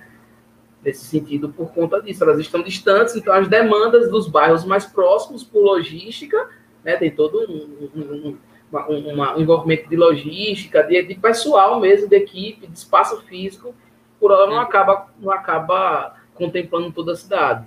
Né? Então, é, é, mais um problema que o Breno coloca de fato. A gente não tem estações, não tem cooperativas em outros bairros, entendeu? E, e não é. contempla, não contempla, infelizmente. É uma, uma, indicação nossa que tenha um ecoponto em cada bairro, pelo menos, para que as pessoas possam, já que não tem a coleta por enquanto, que as pessoas possam destinar né, esses materiais para esses ecopontos e depois que a gente faça a destinação, a destinação correta. Hoje a gente já tem alguns ecopontos funcionando na cidade, mas são poucos ainda. Então, a gente precisa. Uma coisa também muito importante é a problemática do vidro, né? A gente tem. É, em Aracaju, até um dia desse, a gente não tinha para onde mandar nosso vidro. É, falando em Aracaju, a CARI não recolhia, nenhuma cooperativa recolhia. Tem os problemas das long necks, que são é um problema gigantesco, porque é um vidro fino, fácil de quebrar, então, é, de difícil manuseio, o valor de venda muito baixo, então, claro. também, sensação, gente, se vai tomar sua cerveja, opte pela latinha, pelo menos tem um valor de revenda muito alto, ou no Brasil a gente recicla no, quase 97% do, do alumínio. Então, é, é, essa, é essa pesquisa de você ir lá, não, se é melhor a latinha do que, do que o vidro long neck, vamos optar pela latinha. Então, isso é muito importante, né, que, que as pessoas tenham, tenham isso. É, e como a Aracaju hoje a, Core, hoje a Cari já recebe o vidro, mas eles reclamam que a logística é muito difícil, eles não conseguem dar conta de receber todo o material dos bares e restaurantes, e também que tem essa logística, né? Eles recebem, armazenam, faz a, a triagem e depois vendem para fora do estado. Que a gente não tem nenhuma fábrica de, de reciclagem de vidro. Temos uma fábrica de vidro em instância, mas a gente não consegue contato para saber o processo de logística reversa deles. Então, a gente encontra essas barreiras, sabe? Mas estamos tentando. Com certeza. É, gente, vamos começar a nos encaminhar né, para o final, mas ainda tem uma participação aqui do Elton dizendo que aqui em casa nós separamos, nós separamos e doamos para recicladores necessitados do nosso bairro, isso. E isso é muito importante e ajuda o próximo. É, é interessante porque, por exemplo, o, o, condomínio onde eu moro, né, assim como o Belo, nós moramos na Farolândia, e lá os catadores, que é rota, inclusive dos catadores, né, da, do bairro Santa Maria, eles passam lá pelo condomínio, tá? E eu, eu já foi uma política adotada lá, eles disponibilizam os túneis para que eles catem o material reciclado, que eu acho que, é, que, que seria muito mais é, muito mais humano, diria até, né, do que ele catar, de que ele pegasse, né, já tivesse lá disponível, separado para eles, né, o material reciclado e que ele continuasse o seu destino, né? Era muito mais fácil você pegar o produto já organizado do que você ter que estar lá dentro do túnel, né? Catando esse material. Mas é muito difícil, né? Conscientizar as pessoas de que é necessário é, é, separar. Diante de tudo que já foi dito, né, Beli? Né? As pessoas ah, ficam meio que desacreditadas de que, de alguma forma, elas possam estar ajudando, porque o, o processo final a gente já sabe qual é. Mas, independente de qualquer circunstância, eu acho que debater sobre é, nos claro. traz a reflexão a respeito do assunto. E aí eu, eu gostaria de fato, e que é uma inquietação minha, sabe, Breno, existe algo mais efetivo, porque você já é muito. É, você conversa sobre o assunto, né? Você traz a cidade para a sua rede social e você discute sobre isso. Mas existe algum projeto específico, algo mais efetivo em que você possa trazer esse jovem para esse protagonismo? Trazer os jovens, você está falando, falando de projeto de lei que a gente está dando entrada ou projeto de, de aproximar mais as pessoas? Não entendi. Um projeto em que você traga esse jovem para o protagonismo relacionado ao meio ambiente ou ser mais efetivo né, na, na cidade, né? Sim. A gente tem, eu tenho tentado muito o contato com as universidades, que eu acho que é fundamental. é fundamental, eu digo que esse tripé para qualquer coisa, né? A população, o poder público e as universidades, que assim a gente consegue, né, trazer, trazer os jovens e trazer isso para o debate. Então, eu tenho tentado essa aproximação através das universidades, sim, além da rede social, né, para que a gente possa dialogar sobre esse, dialogar e trazer ideias, né, porque eles mandam muita, muitas ideias para a gente. É, falando de, de ideias, em São Paulo tem um cataqui, que é uma coisa tão simples de fazer que a gente tem tentado também. É que é um, é um cadastro de catadores que ele funciona como Uber. Então você vai lá, se eu tenho tal material, você vai, entra em contato com o catador, ele vai e recolhe na sua casa, você paga alguma coisa para ele, claro, né? Porque tem todo o deslocamento dele, e, e ele vai sobreviver disso. Então você está ajudando ao próximo nesse sentido. Então é, é muito importante que a gente. Eu estou tentando, estou tentando através da Fundate, porque eles não tinham essa, essa consciência, essa noção de, é, disso, né, de, da importância da gente cadastrar. Os catadores têm papel fundamental na nossa, na nossa cidade. E muitas vezes a gente marginaliza né, os catadores que estão lá puxando sua, puxando sua carroça no dia a dia e estão lá limpando a nossa cidade, fazendo um trabalho do poder público, né, que deveria ser um trabalho deles, e não são reconhecidos, não tem nenhuma, não tem nenhuma contrapartida do poder público para essas pessoas. Então é isso que a gente está tentando fazer nesse sentido. Pelo menos travar o diálogo a gente está travando e estamos tentando quebrar algumas barreiras, né? Perfeito. A Sandy colocou aqui, é, ótima live com muitas pautas necessárias. Parabéns, pessoal. Obrigada, Sandy, pela sua participação. Mamãe, olha, bem denunciativa aqui. Olha aqui, em Ponta dos Mães tem uma orlinha que está precisando vir o meio ambiente tem muito lixo, garrafa PET. E é de fato, né? As pessoas não têm cuidado com o meio ambiente. Acredita que e, e é interessante o quanto o, os manguezais são associados a lixo. Por que isso, Belen? Eu acho que é por conta do seu processo, né, de que ali a gente tem a, de, a, a degradação, o nome. Oh, meu Deus, me fugiu o, a, o nome. Decomposição, né? Então, aí tem a decomposição do, da, dos, do, né, da, dos materiais, do, do, do, próprio mar, enfim, daquela, daquela região. Então, eu acho que tem essa, essa, já essa característica de, de decomposição. Então, as pessoas e também não tem o entendimento que ali é um berço né, de um ecossistema, que é onde a maioria das espécies reproduzem, que tem um, um, um alto valor no impacto da, da, da, maré que sobe, que desce, precisa ter aquele espaço, né? Senão aquele espaço ali, ele, a, a, gente, a gente sabe, né?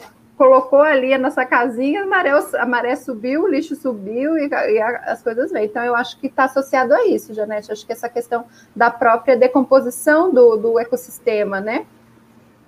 Acho. Hoje, hoje no jornal, no jornal hoje passou inclusive uma reportagem que estavam encontrando no Rio Grande do Norte lixo que estava vindo do Recife. A natureza está mandando lixo do Recife né, para as praias do interior do Rio Grande do Norte e, e a natureza ela, ela, ela, traz resíduos hospitalares, geladeiras, móveis, enfim, sabe, assustador da gente entender né, desse processo tanto de conscientização, a gente não sabe como chega, quem chega, inclusive dentro da reportagem passava que dentro desses resíduos hospitalares, né, sangue, amostras de sangue, ainda contavam com a identificação dos pacientes e da empresa, dos hospitais que estavam fazendo a coleta. Veja que absurdo. Então, até a fonte de onde estava saindo e quem seriam esses responsáveis para esse processo de, de, de, de, de colocar em prática né, tudo, tudo aquilo que a gente colocava aqui de conscientizar, de conscientizar no sentido de entender quais são os processos ou os caminhos para isso. Por exemplo, o Breno falou que a gente tem uma, uma fábrica de vidro em instância. Não sabia eu fui proprietário de, de e, e, vi essa dificuldade.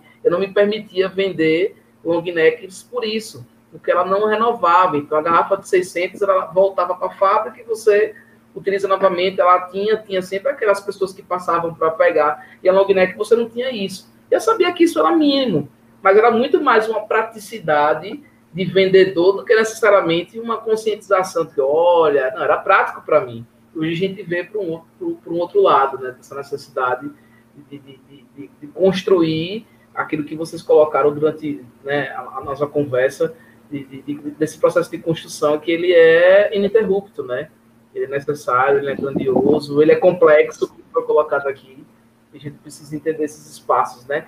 E como ocupar esses espaços de intervenção. Acho que é isso o, o grande estalo da coisa, né? Com certeza. Olha, vamos nos encaminhar para o final do nosso programa. Já passamos alguns minutinhos, né? E desde já quero agradecer a cada um de vocês. Mas antes mesmo do nosso ato final, nós temos sempre um momento que a gente é, oferece o nosso café, já em alusão ao nome do programa, oferece o nosso café. Ele pode ser um café bom, um café ruim, um café quente, um café frio, um cappuccino, ah, como você preferir, sempre com um modo de a gente trazer para o nosso ouvinte, né, para o nosso telespectador, para o internauta, algum tipo de reflexão a respeito da nossa conversa no dia de hoje. Eu sempre começo com ele porque ele gosta, porque ele sempre traz umas, umas pimentinhas no seu café. Por favor, Franklin Timóteo, para quem vai o seu café de hoje? Hoje a semente é asquerosa, viu, Janete Eu vou mandar um café frio é, sem açúcar, tomara que erre com farinha, né? bota farinha no lugar do açúcar, ao nosso ex-ministro da Saúde, Eduardo Ponzuelo, que foi visto de forma inconsciente, talvez, é, passeando num shopping center da cidade de Manaus sem uso de máscara, né? Enquanto na Nova Zelândia a gente já tem aí a abertura de estádios de futebol, shows, né, teatros, a gente ainda está vivendo um processo de isolamento, estamos no auge, no pico da pandemia, o nosso ex-ministro da Saúde passeando num shopping center, sem máscara, e quando questionado, ele pergunta, onde é que vende isso? Né, essa é a política que é feita dentro do nosso país, está aí nas, nos canais de divulgação, para quem quiser analisar né, o posicionamento, então esse café frio e amargo vai para o nosso ex-ministro da Saúde, Eduardo Ponzuelo. Janete. Muito bem. Tá dado seu recado. E para você, Belle, para quem vai ser o café? Café frio, um café quente? Olha, gente, eu sou muito esperançosa. Eu sei que tá ruim, mas tá tão ruim, tá um negócio assim, ó, se for dar café ruim, tem tanta gente para ganhar, sabe? Mas eu sou esperançosa, eu quero dar um café bem gostoso, um cappuccino bem feito para essa galera que está chegando e quer mudar, sabe? Eu quero para todas, todo mundo, todas, todos e todos que estão com vontade de realizar a mudança, é para você que vai meu café. Então, hoje eu acho que a gente está nesse momento de precisar de espaços como o de vocês, né? Então, para a gente poder aumentar o nosso poder de voz, de chamar as pessoas, clamar. Vamos, gente, vamos junto, vamos fazer diferente, Vamos pensar na nossa casa, no nosso bairro, na nossa cidade, no nosso país. Vamos, vamos, vamos tirar né, essa, essa, esse ranço que a gente tem da política, porque eu acho que é, o meio ambiente ele une. Porque está todo mundo aqui, né? Tá todo mundo nesse planeta, não tem outro planeta. Então, assim, não tem, não tem, vamos dizer assim, é, o, o partido A, partido B. Tá todo mundo no mesmo, no mesmo planeta, minha gente. Não tem, é, como é que fala, país A, país B. Está todo mundo aqui. E, e, as mudanças climáticas estão chegando com uma forma avassaladora. Né? 2030, a gente já vai começar a, a ter, já estamos, né, com hostilidade no nosso planeta. Nós, seres humanos, já vamos estar sendo recebidos por esse planeta com hostilidade. Já estamos. Mas se a gente não fizer nada, a gente já não, a gente está fazendo aos poucos, mas a gente precisa de mais. Então, meu café, bem gostosinho, tá para animar todo mundo aí acordar, fazer o seu dia mais feliz e fazer a mudança que a gente precisa nesse mundo, viu? Valeu. Mande aí o seu, Breno. Ele, ele deixou agora a gente sem, sem mais opção de café. então, Vamos, vamos, vou dar dois cafés, então, né? Vai um sem açúcar, daqueles bem aguados mesmo, por nosso ministro Ricardo Salles, já que a gente está falando de meio ambiente. Eu acho que não tem, não tem condições né, da gente falar de meio ambiente com, com esse cara na pasta. Realmente, se a gente for né, debater isso, a gente vai a gente vai ficar aqui falando, falando muito, mas é, é isso. É, vamos... Tá difícil. E vamos dar um. Vou copiar a Belly também, já deu café o café dela, o melhor café da manhã, eu também, para essa população, para todo mundo que está chegando engajado. que tem essa consciência que não existe fora, que tudo que a gente joga está no nosso ambiente, está no nosso planeta e vai continuar aqui, independente de qualquer coisa. Então, se vamos ter essa consciência, né, que não existe jogar nada fora. Você está jogando no seu, no seu planeta e vai continuar ali com a gente e vai continuar aqui com com futuras e próximas gerações. É isso. Meu, meu café, um aguado e um bom. Boa. E você, Janete Caete, para quem vai o seu café e como é que ele vai? Ai, gente, eu penso o meu café para muitas pessoas, mas eu queria, de modo muito especial, falar de um público, né? enviar o meu café para um público que eu já trabalhei, já tive a oportunidade de ver de perto, né? Que são os pescadores, as marisqueiras, estão impactados, né? Estão impactados por essa devastação que o nosso país, nosso meio ambiente tem vivido. E para essas pessoas, né, que vivem que, vivem da subsistência, né, que, que buscam ali na, da própria terra, dos próprios rios, mares, a sua forma de sustentação. Então, que, e, e, que cada vez mais, né, sofrendo com os próprios impactos e esses impactos interferindo, inclusive, na sua renda, na sua alimentação. Então, meu café vai para esse pessoal, porque assim, por ter visto tão de perto, né, eu sei o quanto é sofrida a lida né, diária. Então, eu quero pensar nessas pessoas, quero pensar de que algum dia teremos, estaremos tão educados, né, ambientalmente, que o nosso sofá ele não vai mais para o mangue.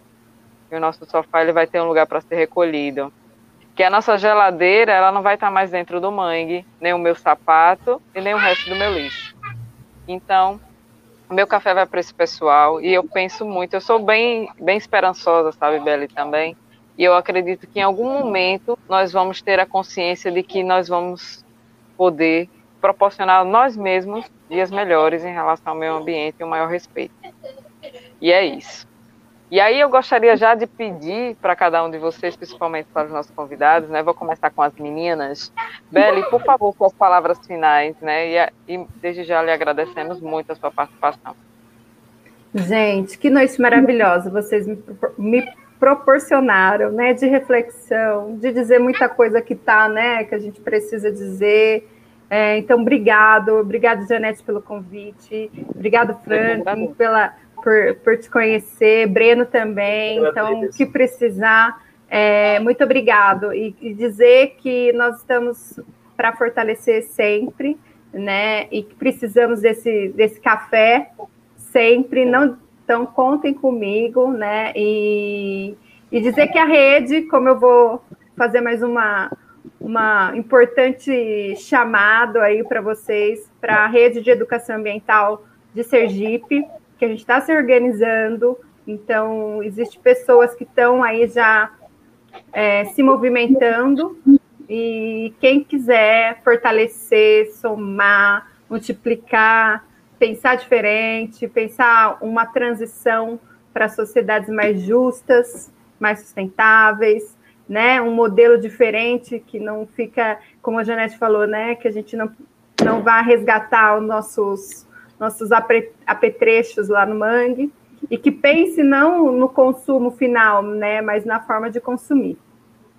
Então, um beijo para todos vocês que, que estão aí. Vou deixar um coraçãozinho para todos.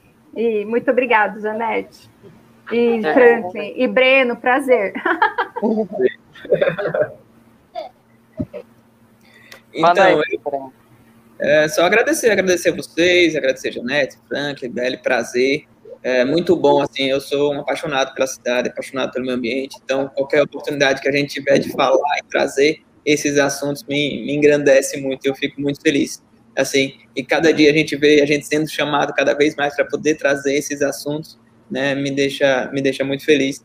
E e é isso que eu quero fazer, pelo menos durante o meu mandato, se a gente conseguir encontrar. Hoje eu tenho uma consciência que a gente não vai conseguir fazer tudo, mas se a gente conseguir, né, só levar essas informações para as pessoas, a gente já está já, já tá fazendo bastante. E é isso. Muito obrigado, obrigado a todos que estão nos ouvindo, nos assistindo, né, e que a gente repense o planeta, repense nossa forma de consumir e repense a cidade e, e o que a gente quer para o nosso futuro. Muito obrigada, viu, Breno, de verdade, e principalmente pelo acesso, né? Porque a gente sabe que existem pessoas que não são acessíveis e você foi muito acessível. Eu quero agradecer muito isso. Né? Isso reflete muito um pouco da política como você, né, é, tem dado o encaminhamento ao seu mandato e você está de parabéns. Muito obrigada. E o senhor Timotinho? Queria agradecer mais uma vez a presença da Isabelle, do Breno Isabelle, veja o espaço do Café e Cia e a pessoa de Franklin, um cidadão, certo, de portas abertas a projetos como esse. Sou cria de projeto social e sei da, da importância, do zelo, do caráter, da, da, da, circunstância que é necessária. Então, veja o Café e Cia e, e nos veja como, como portas, certo, para divulgar, para ajudar, para somar. Estou aqui à disposição sempre e sempre. Tá? Breno, querido.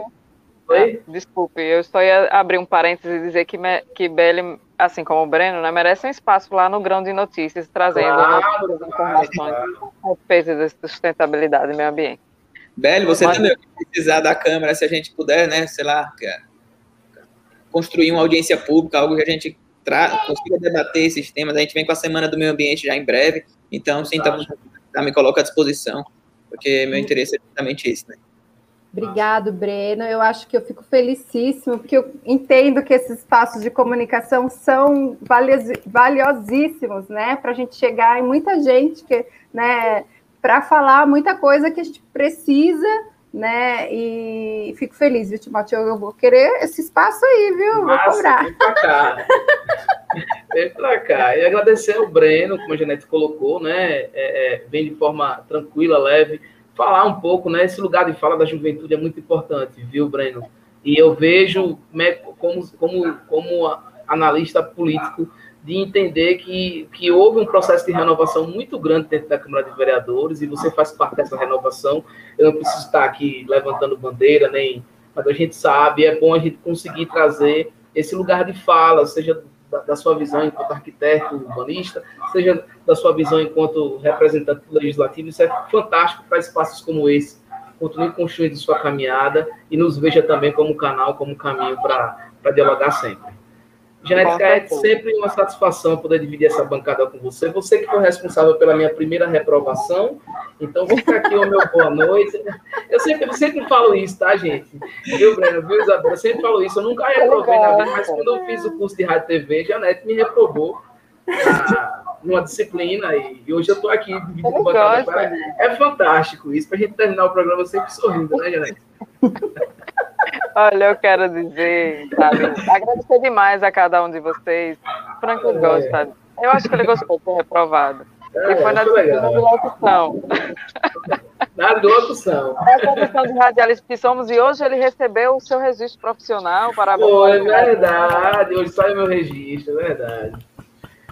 Parabéns, é, nós somos querido. uma classe registrada, né? E é agradecer demais a participação de vocês, o prestígio que vocês dão ao nosso programa né, em, em, discutir conosco né, as temáticas que são do interesse dos sergipanos.